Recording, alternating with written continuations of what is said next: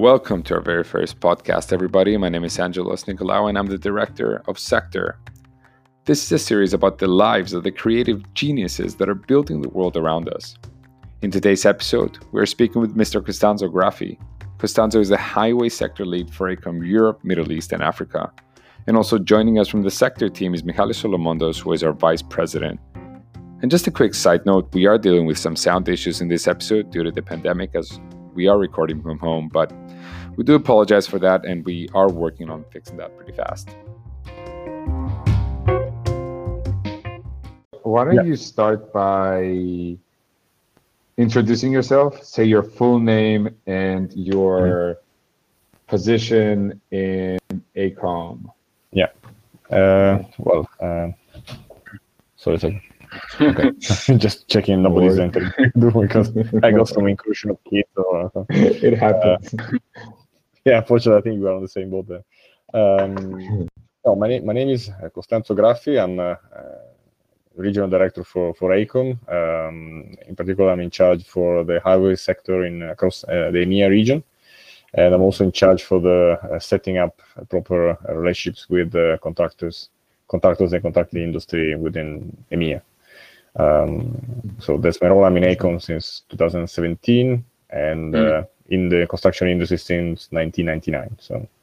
Uh, oh. you, you you have a PhD as well, so uh, yeah yeah I got the PhD in uh, uh, is in pavement engineering. So I I graduated in uh, Politecnico di Torino in civil engineering master degree. It's a five years course hmm. in 2019 and sorry 1999 and uh, and then I yeah I got my PhD in pavement engineering in 2002. Then I joined uh, what is now AECOM in uh, in Nottingham. At the time it was Scott Wilson. It was a Center of Pavement ah, Engineering. Okay. And then I moved back to Italy, working for a contractor for 10 years, and, and then I came back to the AECOM family after after. Oh, I, I, actually didn't know that you worked at a contractor and then you and then you, yeah. you went back to the consulting. No, yeah, that's one of the reasons why uh, I'm involved with the with setting up with the proper approach for the contractors and uh, uh, because I, I, believe in the life uh, on the contractor side. Actually, was an EPC contractor, so I was a mix between engineering and construction uh, in terms of culture of the company. Uh, mainly working in the oil and gas sector. I was leading the international development for for the infrastructure sector. Um, mm but uh, yeah, there were lots of cross cross fertilization we called them that time uh, between the oil and gas uh, industry and the infrastructure industry. Um, considering that the oil and gas industry is a bit more developed in terms of project management uh, of of large schemes, um, mm. and the EPC concept is more coming from the big uh, petrochemical oil and gas plants more than uh, just the infrastructure sector, which is a I don't know, cannot say a new new thing, but it's it's uh, say 10, 15 years old uh, concept. While in the oil yeah. and gas, that's always been the case. I mean, uh, EPC contractors were normal integrators of technologies and uh, and civil works and different uh, multidisciplinary items. Um, mm-hmm. And that's where the good risk uh, management approach is coming from. proper construction mm-hmm. management, health and safety always been very high, normally higher standards than um, than the normal civil construction. Normal, yeah. And, and, and where and where you really, um, you know, it, it's it's it's more practice, less theory. You know, it's more yeah hands-on. Yeah, of course. Uh, yeah, boots yeah. on the ground. Less, exactly. you know, less... Then you learn the the weight of engineering uh, put on the site. I mean, Mm. Uh, so when I was in the contracting industry, I was kind of uh, considering companies like AECOM a bit like, ah, yeah, these guys don't understand anything because they don't, they don't work. To- yeah, yeah, yeah. well, that's that was a normal approach. I don't know. They don't. Have, and uh, being an Italian contractor, we say that we know yes. everything and we do things better than others. So that's a bit also a cultural limit. Uh, no, but that in the that's end, uh, I mean, having lived the two worlds, uh, I appreciate the two different added values in there. So that's why well, I feel quite comfortable in creating the link uh, between mm. a company like AECOM and companies like uh, the Skanskas or the CCC or the yeah. because I think they I, I tend to understand where we can add value, where probably we don't even need to to go. mm. because there are some uh, areas of expertise which I mean, companies like AECOM better not to not to step in. Uh, it's it's it's good it's it's great that um, you know you, you understand that I, am sure that's that's what's uh, helping you climb the ladder in a sense. Um, uh, uh let's go back to your PhD. Did you were you always a really good student? Um, is that what you always wanted to do? Uh, to to oh, study to study, uh, you know, to do a PhD? Uh, no, no. Everything came like a choice of the moment. Um, uh, it's always been in my life. I mean, I, I never really cared too much about studying. I mean, was, I had my other passions, like was you know building small toys or uh, running my bike or uh, things. Have always been.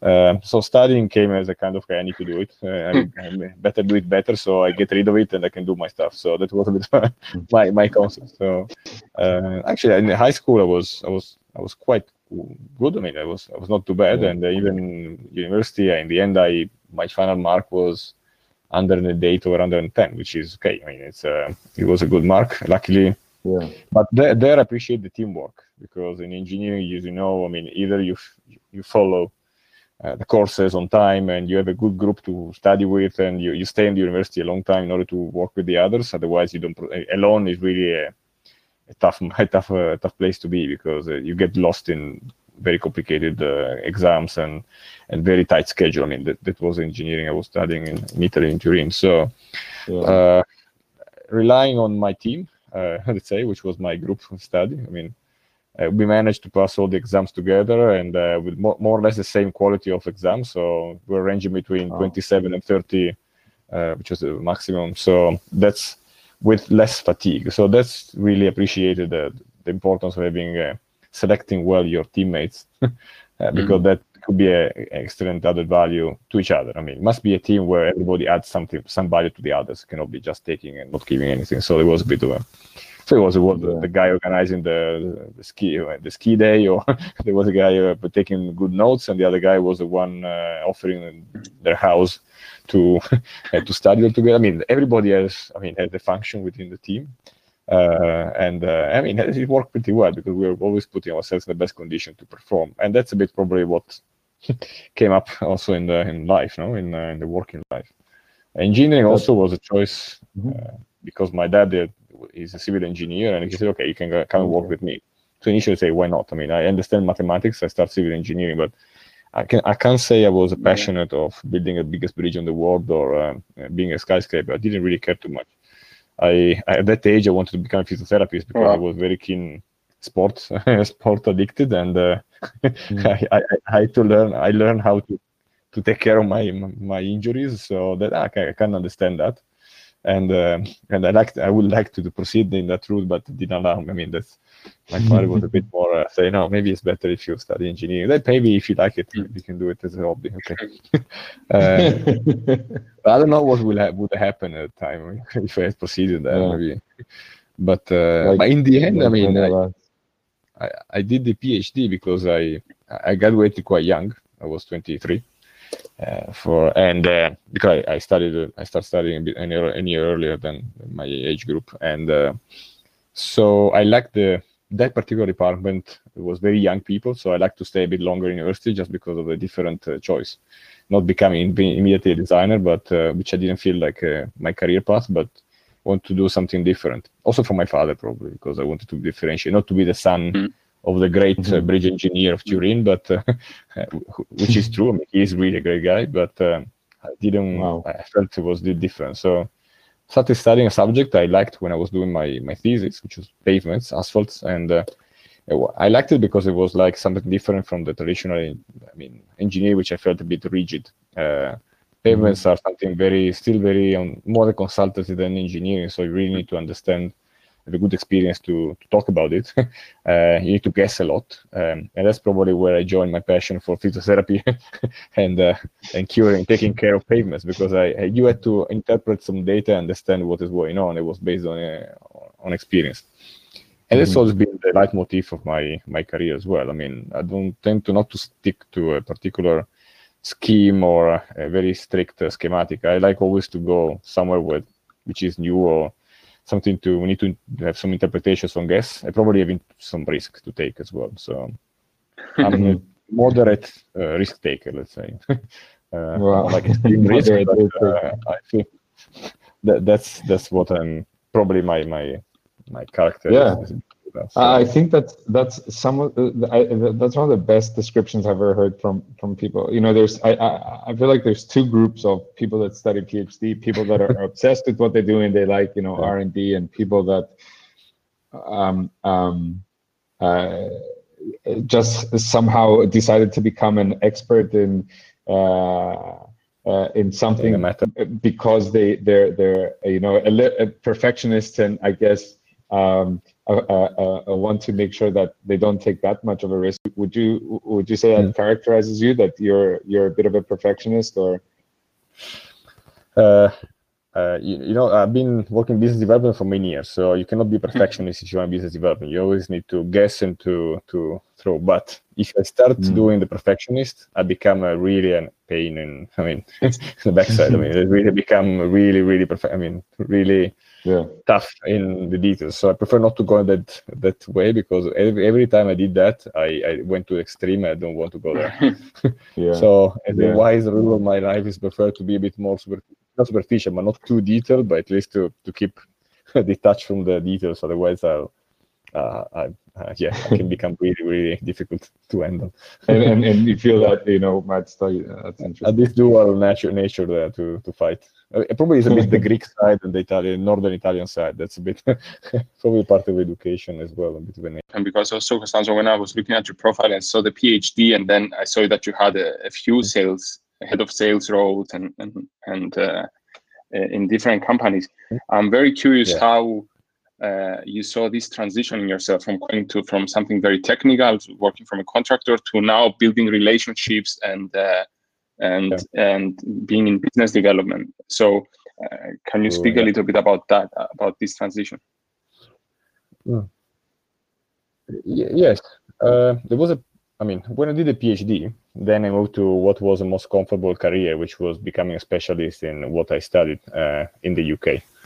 Um, I think uh, the driver there was uh, to move away from the comfort zone, not too much to do what I was doing technically, which I really liked. I mean, definitely, I. I mean, I think after I left the UK, I had uh, two or three years of a recruiter calling me back to go back to the UK in that particular role because I working, especially in that particular company, I created a very good reputation. Uh, but I think that the thing was I liked it was mainly to, to change, to go away, to to do something different, um, and that was opportunity. When I went back to Italy, uh, I had uh, I came back to Italy because of family reasons, not because I didn't like the work I was doing in Nottingham or um, my first kid was born and I uh, want to be closer to families and probably also exhausted my uh, my time in the UK. I mean, I, I did that. I mean, I didn't want to stay much longer in, in England, and um, uh, so we decided to change. I found a job which was similar to what I was doing in Nottingham and close to my own place, Turin. Uh, when I went there, I was not fully satisfied. Uh, I didn't even start, and uh, luckily I received another job offer as business development uh, manager for a company which was Maire Engineering that became Tecnimont. And I decided to invest more in my personal skills rather than in technical skills. And that's where I did the transition between the pure technical to something to build from scratch, which was a bit of a challenge. I always like challenges.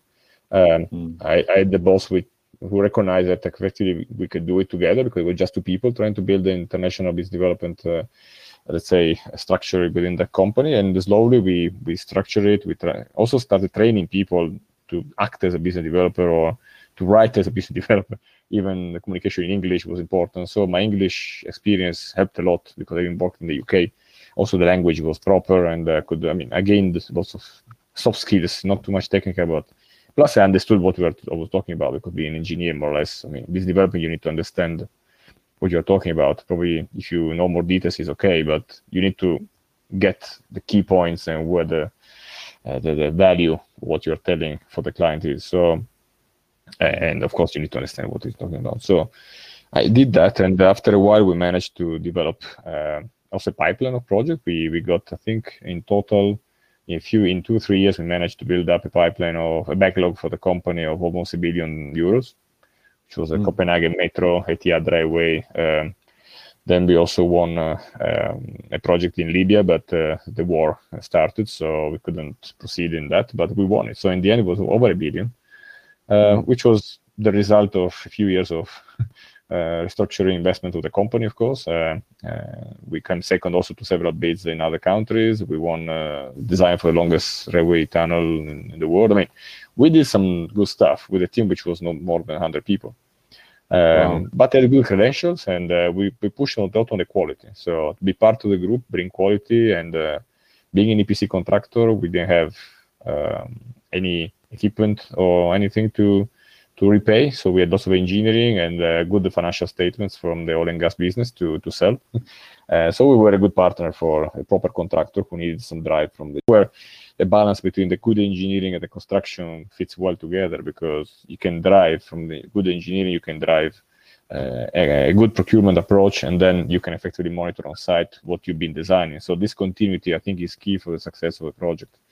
Mm. And that's what companies like Yapı Merkezi, for example, in, in Turkey understood because they are um, they, they really were born as an engineering company and developed into a contractor. And normally the quality of these guys is, is recognized at very high, high level because they are driven by engineering. Um, On this transition, what would you say to somebody who's very technically oriented and wants to, you know, try something and, and move out of their comfort zone and go into, for mm-hmm. example, business development. Mm-hmm. Uh, what would you say is, is a few things they need to focus on mm-hmm. to get right? What, what would you say is the like major skills or something particular that you would advise them to focus on uh, to make this transition successful? Mm. Well, uh, there is a few things. I mean, if it is highly technical person, normally the first step to take. Uh, that's uh, just responding you as because I didn't get my this uh, question ever. So um, I think first of all is to become aware where you're living because mm. technical people tend to stay in their own locker and, uh, and, and focus on the problem or I think it's very important to understand how the construction uh, world is, is, is moving around, and there is lots of information around to understand that. I mean, there are, uh, uh I mean, uh, lots of uh, newspapers, there are articles, there are from politics to uh, to um, law, etc. I mean, there are many ways we can understand whether the what we are doing technically is fitting within a, a circle of life, let's say, because in the end, uh, construction is part of uh, the economy, a global economy, and to understand what dynamics are behind the, the construction in order to understand how we can develop and build a strategy. So business development is really uh, try to bring to your company something that we can do well or differently from others, and uh, we can do it paid well, possibly which means it needs to bring value. So technical, very technical person can understand well the value we can bring because they know very well what a company does and what they need to do is to understand where they can put in in a contest which is yes. can be sold at a very good price. so where they can be really part of a of a of the supply chain where they can be uh, valuable and so can get paid the right uh, right way because um, typically technical people like to do lots of technical work you don't care about the cost, you don't care about the budget, you don't care about they just care about yeah. delivering an excellent technical outcome. Mm-hmm. But doing that, I saw companies going basically to bankruptcy because they did a very excellent, I mean, excellent doesn't say excellent work, uh, but in the end they overrun the budget twice. And uh, of course, technical reputation is high, but in the end the company goes bankrupt. And the business development guy is really the fine line. Should really recognize the fine line between uh, winning yeah. an excellent job and winning a, profitable work. And normally, I think you should put more weight on the second than the first because, or balance, let's say. So, or to, yeah, to make sure that we can deliver a certain level of quality by making money. So that's a bit the thing that anyone should understand a bit. Yeah, we really see that over and over again um, with with very very successful people uh, that they combine their engineering skills together with their um, some business development skills that they have or marketing skills or PR skills, uh, more, let's say, um, artistically creative, um, um, skills and, and, less boxy and, and technical. Um, so it's it's uh, really interesting to be hearing that. Um, yeah, I think, and that's which and part do you enjoy more, the, the technical or the the creative, the creative part. part. Sometimes I'm blaming the company because I propose uh, clients some services which nobody ever really thought about. So then we need to write a proposal. So normally uh, my team uh, in Madrid or UK say, now you write the proposal so you can explain that. you write the proposal. Is it is it scary sometimes when you're in, in in the meeting and when you're in the moment and Mm. you know an idea comes to your mind but you're obviously working for for for a, a big organization and there's other stakeholders and you know you're on the cusp of saying it is that a scary moment or do you just go for it Yeah, sometimes I need to reframe myself because depending how much I slept, how much coffee I drank at the time, and some ideas come really, really, really strange. Uh, so yeah, think think twice is always a good. Uh, I mean, just Mhm. make a rebound. I mean, the more you know the company, the more these ideas can pass through your filter quickly, you know, because it's uh, you have, you know what is what is a matter in the company which can can be a no go. so Mhm. uh, first, uh, when I joined AECOM the first thing, uh, the first suggestion I follow was become a good friend with risk ma- uh, risk director. At least, uh, first of all, you have an easier life because you can tell him things and he can help you in getting it through. It won't be opposing to you because if he doesn't like you, you're dead. Every time you propose something, it's always negative. but on, yeah but on the other side, yeah, you you but these discussions, you really deeply understand why we don't go some things and what is the history behind some decisions. So yeah, um, thinking twice, becoming faster now because the more we go ahead, the more I have discussion with this. I mean, I'm involved in this risk, so you understand what is uh, uh, the the company culture and the company policy towards these risks. And normally, risk the risk committee is right in many things because Mm. we had bad experience in the past. So these decisions or these objections or these comments you receive are normally based on something which were wrong, wrong somewhere else. And uh, of course, their their duty is to protect the company from uh, incurring unnecessary liabilities. And and business developers typically expose the company to very high liabilities because they want to they're really excited about getting a new project or getting on board a new client. So Right, that's a bit of a tension. If it is healthy, it's okay. yeah But, uh, yeah Um, I wanted to ask you something on the on Um, the relationship uh, aspect you mentioned earlier with the contractors. So, uh, Mhm. so before I before I came to sector, I was working at Google, and uh, one of the first things Angelos told me was that you need to be very careful. That, you know, Okay. these people have uh, they are bullshit detectors very very high. So you need to be very careful how you communicate and and you. So you mentioned you mentioned you know building relationships with contractors. What would you you know the construction construction industry has a bit of a reputation of being very pragmatic, realistic, grounded. Uh, how do you go about building relationships with contractors? Yeah. Um, what you know, what what are the skills involved there, or what is the approach that you would take?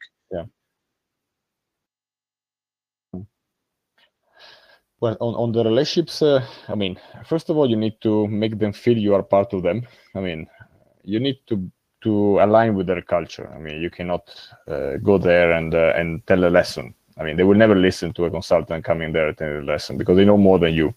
Or if they don't do, I mean, they pretend they know more than you. So you need to you need to to be you. I mean, very low profile and trying to be. I mean, of course, having my background from construction is is easier because it's. Uh, I mean, it's. I'm recognized a bit like part of them. um, and Mm. transparency, I think, is very important because uh, if you overpromise, uh, if you don't maintain, you're gone. I mean, it's, it's like other clients, but you know, public clients, uh, people change, etc. Contractor normally have uh, the core team normally remain the same for many years, so they, they remember everything about what happened in the past. So Mhm. especially the more stay in the company, the more become part of the company. You know, and the same happens in many companies. Even when I was in Tecnimont, I left because I wanted to leave because the infrastructure was not their core business. So I didn't like to be the poor uh, guy in in the room. But uh, all the people which were there from the oil and gas industry, they're still there and still kept as a consultant for when they become 75 because there's such big experience and reputation, and it's really a shame to let them go. So contacts are really personal. So you, you don't need to bullshit them. I mean, absolutely. You need to tell the truth. You need to be honest. You even just say, no, I know you think about AECOM this way, but we also have people that the way which prove and you just bring facts. If you bring facts to contractor being so pragmatic normally they trust you because that's if it is based on something which happened I mean, they cannot really obey, uh, contradict you i mean. And if you don't have facts you say okay we are trying to do this. If you want to to test if you want to try we can do this. We can do a small trial. I mean be pragmatic say make it work for both. And normally they're very open to discuss. I mean they're not really uh, if you break a bit this initial uh, role and uh, initial rule. It's uh, I think uh, construction deals with uh, a really really complex industry. I mean, if you think about, I was reading also uh, recently. We are, I'm representing AECOM in the European International Contractor Federation, and I'm receiving the different bulletins, uh, thinking about uh, talking about the COVID-19 impact and lobbying at the European level to to help the industry to get the right support from from the EU, etc if you see they listed they just listed the the impact the construction industry has on the stakeholders or the industry or the economy of the company of the of the country. Is huge i mean. With that responsibility on all these type of stakeholders which come from marketing person to lawyers to uh, accountants supplier manufacturer uh, i mean material suppliers uh, canteens, food, all the they, they really feed the full population of people. I mean, if you have a construction site, you have three, 400, 500 people eating, mm. sleeping. Mm. I mean, if you understand all the mobilization around this industry, I can understand why we are so conservative in many things because before changing anything, you don't know the impact and you are immediately exposed to because I don't know for some reason many people don't like construction, probably because they the public, I mean, because it's disruptive in their life. You have a construction site. Oh, again, the traffic. Oh, it's always presented like the ah, this guy is always late. This guy like a bit.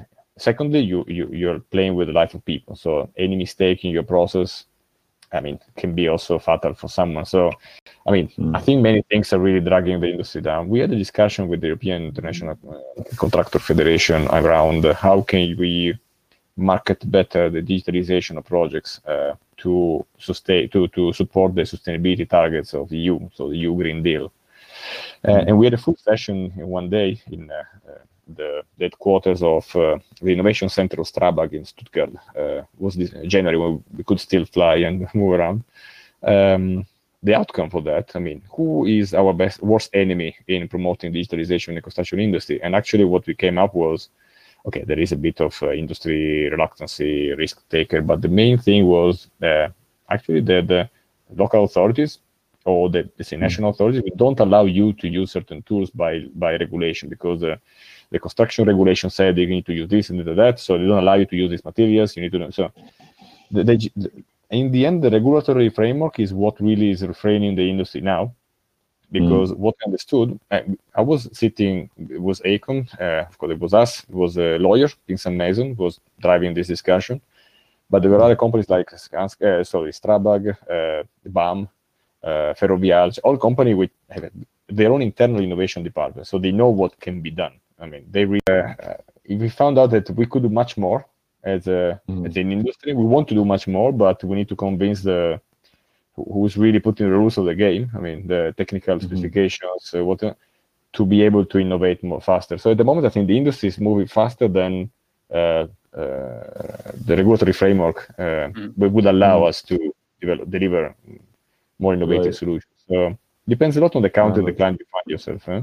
In the UK, we have we are pushed by the clients to innovate if you go to other countries more traditional even italy is pushing more etc but more traditional even spain. So you always need to go there and do a long uh, you are not really asked to innovate. You are proposing innovations because you need to save time and money because otherwise you couldn't really deliver the way you'd be bidding and the price you'd be bidding. So eh, the client base is really what would allow us to to innovate faster. And that's something we are lobbying at EU level and that, and that that's uh, interesting to hear that uh, the industry is, is uh, progressing more in innovation than regulation. definitely, regulation uh, is one of the things that is keeping us back. Um, it was reported multiple times, so it's really interesting to see this observation from the inside. Definitely. Yeah. Um, it, it, it, sounds like you travel quite a bit. Um, yeah. How does that? How how how often do you travel? Well, not say not, pre pre pre COVID. pre, no, yeah. now nothing. Uh, Are you allowed yeah. to exit your house by the way now, or or do you have quarantine rules? No. no. Throwing throwing beans and going shopping, and uh, if you need medicines, that's kind of thing. Um, so under normal circumstances.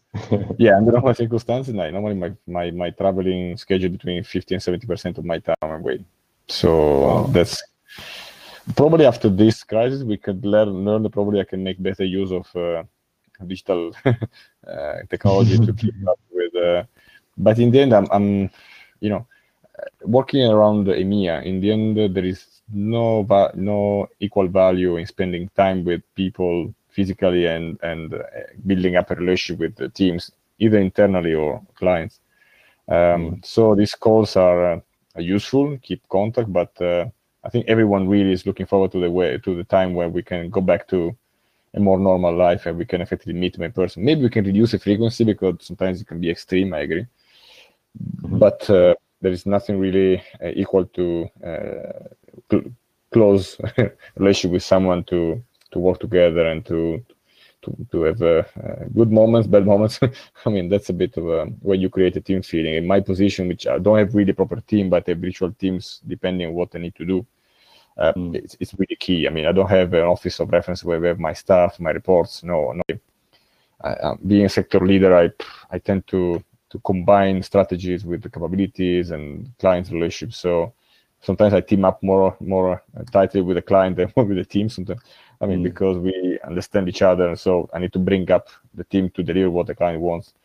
Other times we just need to to to make the team work well. So we need to combine different countries in order to to supply the, res- the right resources. So I'm Mm. very flexible in the way I always need to adapt to a new situation all the time. And uh, so traveling around, spending time with people helps me in adapting quickly, uh, quicker to this uh, situation because, and and that's something I was discussing yesterday with a, a very good friend of mine. He used to be the, the senior vice president for business development at Golder Associates, which is a large Canadian consultancy. And he's been a bit my mentor in a certain period of my, my life, a couple of years working together, and it was more a consultancy in Italy. He's an Italian from Turin as well. And um, and he was really he was telling me about 10 years ago when Golder decided to go all digital. Or every communication was need to be on video conferences.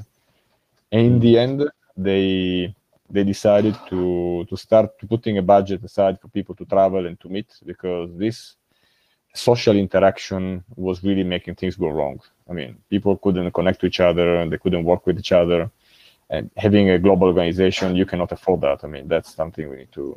So it's an expense that I appreciate AECOM is taking on on board, and they really encourage you to. I have a boss who say, whenever you need to travel, just go, because Mm. it's. Uh, I mean, it's also a level of trust. You can say, if you need to go, I know you, you go for a reason. You just go uh, to to have a, I mean, dinner with a friend. I mean, it's it's not exactly what I'm going to do. Um, But, does uh, it ever take a toll on you? Uh, all this traveling, does do, do you ever feel that it's taking a toll on you personally and maybe productivity wise as well? Sometimes.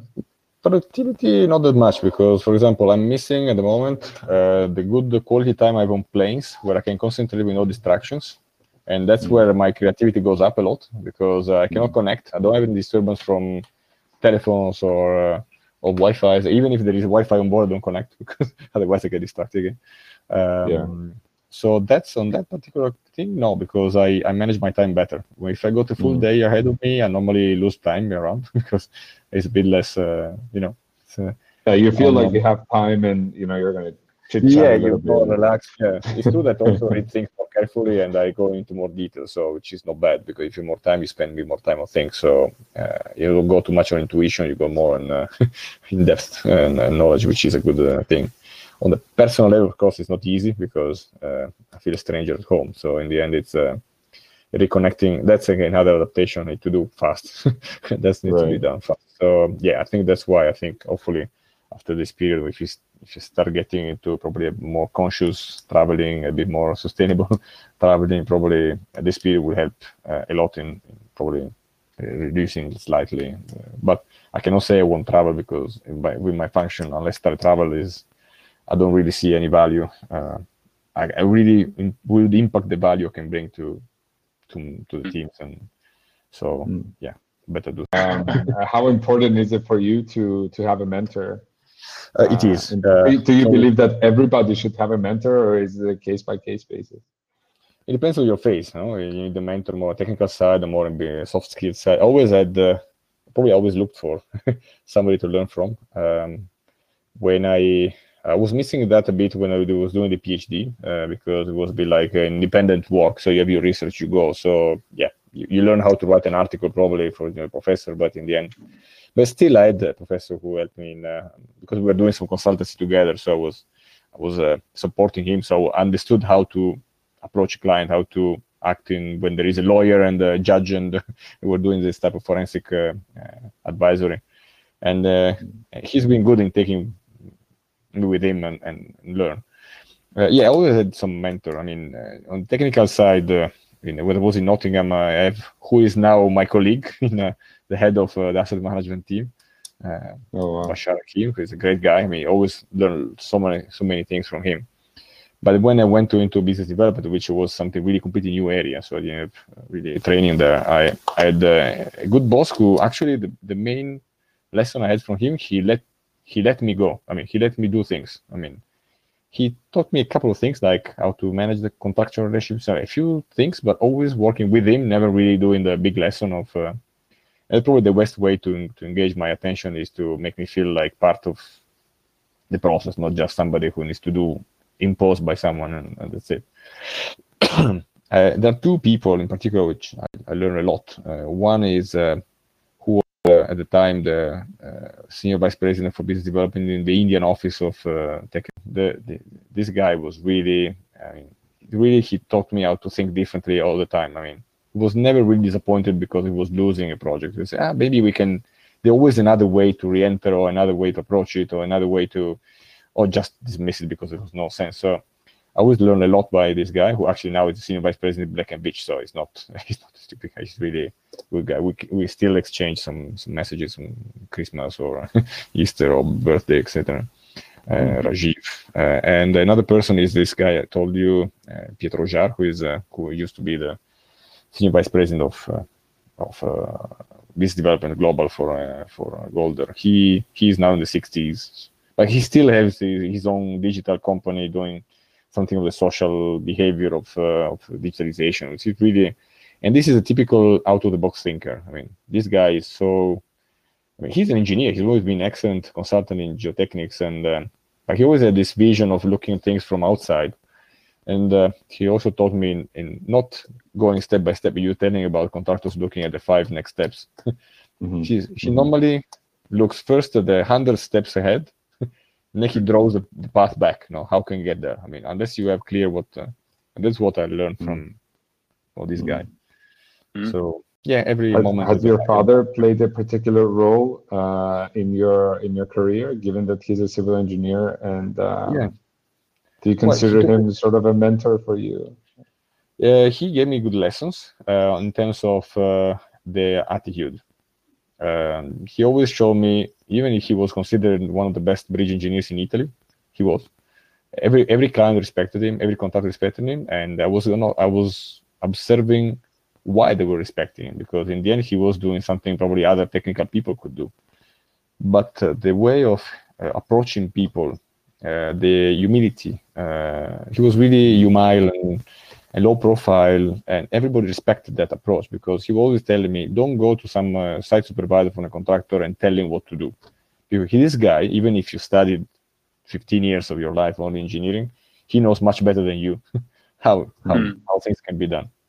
And, and this sentence always been in my mind. Just every time I approach someone, it always like putting a bit below this person because of course this person knows something you don't know and and, and that's really first probably the first lesson which allow allow me to to then learn from other people so to grow uh, in the way which because as my friend Pietro Jar was saying, I mean, and if you do a job, you, you're not learning anything, better you change job because even mm. if you are a senior, senior, senior CEO, you're still not learning anything, I mean, maybe you you expire your time in that position, or you need to be, better change something. and that's true, actually. I mean, you don't you don't feel uh, accomplished if you don't uh, learn something new every time. So, right. It's a, You're at a position now that, you know, I remember when I, uh, you know, when I was studying civil engineering, I would always mm-hmm. look up to people in your position, and maybe you were also looking up to people in this oh, position. Yeah. I would never get there.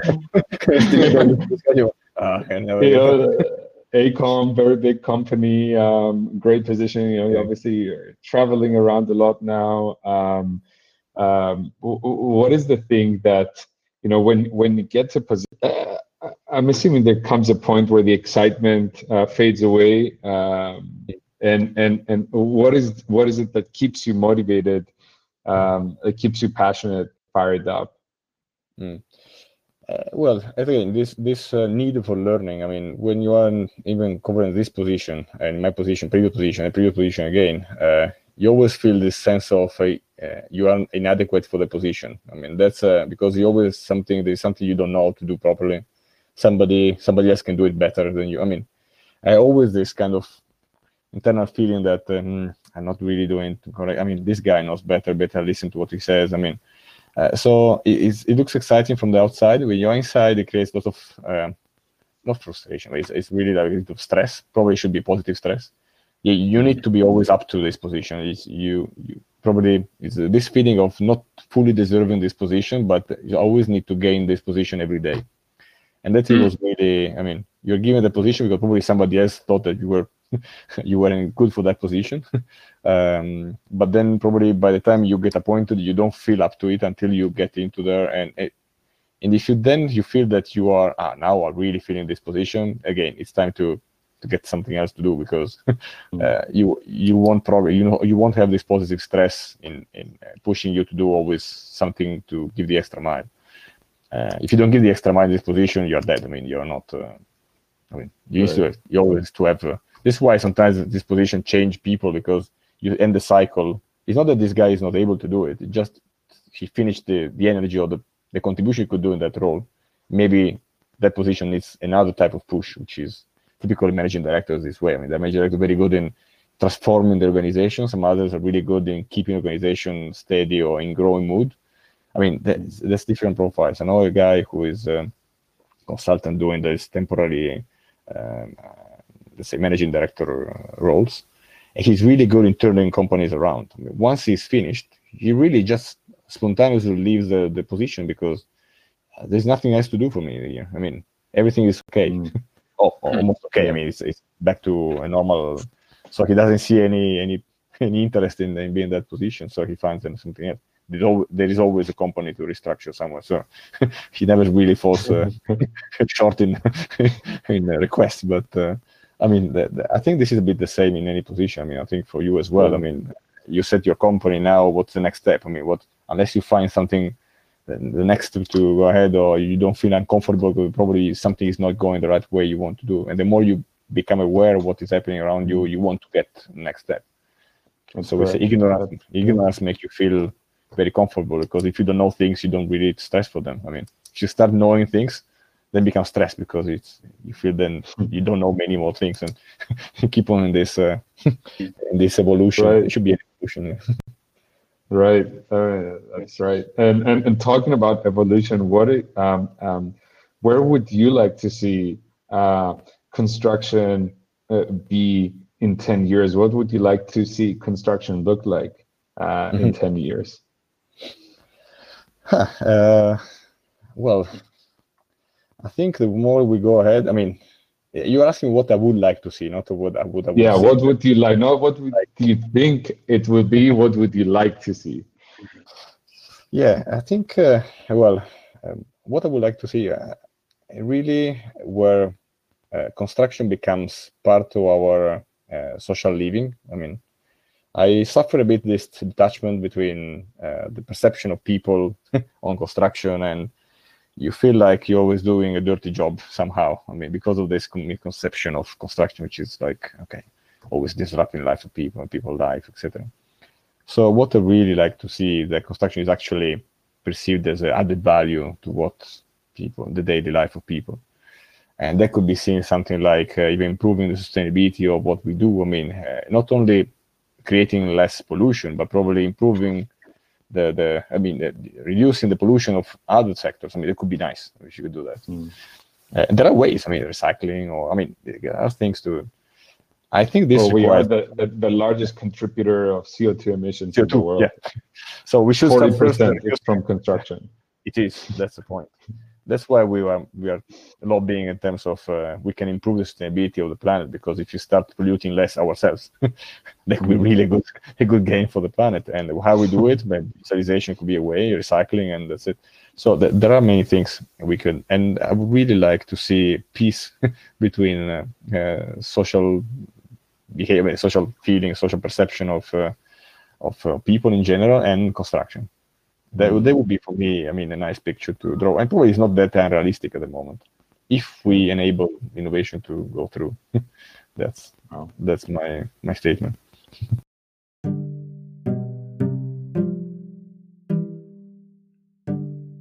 Thanks so much for listening, everyone. We do hope you enjoyed this episode. Don't forget to hit the subscribe button. We have many more interesting stories lined up and coming your way.